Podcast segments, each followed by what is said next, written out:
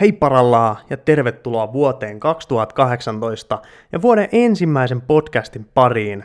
Ikävä kyllä, mä olen yksin täällä höpöttämässä, mutta mulla on erittäin tärkeät asiaa. Jos sulla on joku juttu, mitä kohti sä haluat mennä, niin tämä jakso on sulle ihan äärimmäisen tärkeä. Ja vaikkei sulla oliskaa, niin tämä jakso voi silti antaa sulle jotain uusia näkemyksiä vähän tähän maailmaan ja mitä voisi tehdä paremmin. Nimittäin tänään me puhutaan hiukan ajanhallinnasta. Ja ajanhallintahan on siinä mielessä ihan äärettömän tärkeä juttu, koska sen avulla me pystytään keskittymään siihen asiaan, mitä me silloin tehdään. Ymmärrätkö te, mitä mä tarkoitan? Eli jos mä oon nyt päättänyt, että mä nyt teen podcastia, ja mulla on tietty aika, millä välillä mä teen sitä podcastia, niin silloin kun mä teen sitä podcastia, niin mä oon sataprosenttisesti sisällä tässä podcastissa. Mulla on puhelin lentokonetilassa, mulla on kynttilä tuossa mun vieressä ja mikrofoni tässä mun edessä, ja mä nyt oon täysin keskittynyt tähän. Ja mä en tiedä, onko te kuullut sitä, mutta mulla tämä vuosi 2018 on keskittymisen vuosi, ja sen takia tämä ajanhallinta on mulle ihan äärettömän tärkeä, koska mä haluan keskittyä asioihin yksi kerrallaan, jotta tässä mun touhussa on jotain tolkkuu. Ja ajanhallinta, tee asiat silloin, kun oot suunnitellut ne tekeväs, ja tee niitä niin kauan, kun oot suunnitellut niitä tekeväs. Eli tässä voi käyttää ihan tämmöistä klassista koulun lukujärjestystä, joka kattaa sun koko päivän, mihin sä merkkaat, mitä sä teet mihinkin kellon aikaan.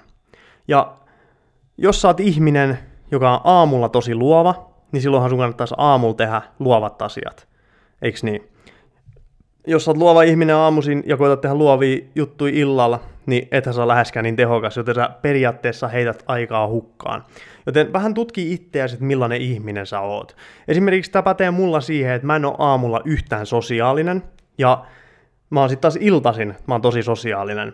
Niin milloin mun kannattaa käydä salilla? Kannattaa mun käydä iltasin salilla? Ei tietenkään, koska silloin iltasin mä voin olla kontaktoimassa ihmisiä, nauhoittamassa podcasteja, juttelemassa mun asiakkaiden kanssa. Ja aamuisin, taas kun mua ei huvita jutella yhtään, niin silloinhan kaikista paras aika mun käydä salilla. Joten tämä oli tämmöinen esimerkki siitä, että millainen se järjestelmän pitää olla, jotta se toimii sulla. Eli sun pitää miettiä, että miten sä toimit parhaiten, ja sen mukaan rakentaa nämä sun päivät ja tämä sun järjestelmä.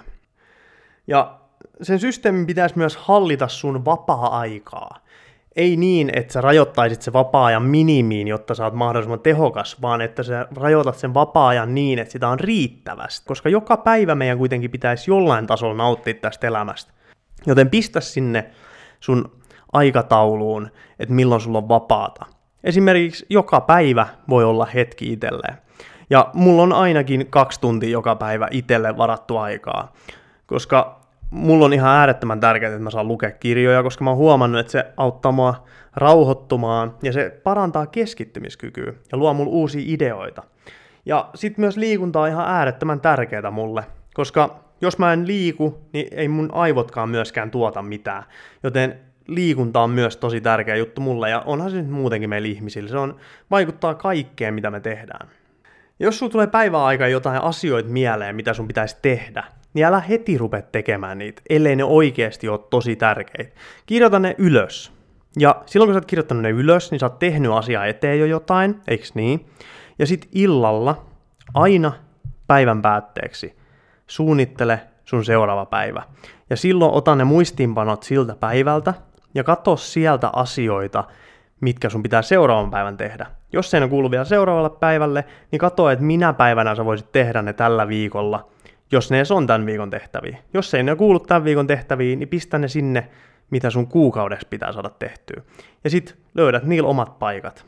Siis tämähän on niinku loppupeleissä tosi yksinkertaista, ja jopa niin yksinkertaisesti, että tämän voisi jopa jättää tekemättä, mutta mä oon ainakin huomannut sen, että jos ei mulla ole mitään konkreettisia suuntaviivoja sille mun päivälle, niin mä olen myös hyvin, hyvin tehoton ihminen. Ja varsinkin silloin, jos on tavoitteita, niin se on ihan äärimmäisen tärkeää, että tällainen pitää olla. Joten muutama pointti tähän loppuun vielä – Rakenna järjestelmä itses mukaan, mieti millainen ihminen sä olet, milloin sä toimit parhaiten mihinkin tilanteeseen. Kirjoita päivän aikana tulleet asiat ylös. Kirjoita muutenkin paljon asioita ylös, koska muistat paljon paremmin, jos sä kirjoitat ne ylös. Anna itsellesi aikaa, vietä vapaa-aikaa itses kanssa, rakkaiden ja läheisten kanssa, harrasta, liiku, syö. Syöminen on tärkeää. Ja joka ilta, kun meet nukkumaan, tai siis ennen kuin meet nukkumaan hyvissä ajoin, suunnittele se seuraava päivä, niin sulla on hyvin suuri todennäköisyys saada paremmin unta, kun sä oot miettinyt se seuraavan päivän jo valmiiksi, eikä sun tarvi stressata sitä, että missä järjestyksessä sä teet mitäkin seuraavan päivän. Tämä vaatii aikaa, ja alkuun tämä voi tuntua vaikealta, mutta se lähtee kyllä rullaamaan siitä ihan omalla painolla, kunhan sä vaan muistat tehdä sitä. Ja tämä on sen takia tärkeää, koska meillä on jokaisella tosiaan rajoitettu määrä aikaa. Niin se, että se aika pitää oikeasti osata käyttää tehokkaasti, se helpottaa meidän elämää jo huomattavan paljon. Joten tässä nyt tällainen lyhyt jakso. Toivottavasti sait jotain kiinni. Jos et saanut, tuu vetää hihasta, pyydä lisää neuvoa, pyydä in- ideoi, mitä tahansa. Jos on kysymyksiä, pistä viestiä. Olen avoinna. Tervetuloa. Tota, oikein hyvä alkanut vuotta. Pidetään lippu korkealle.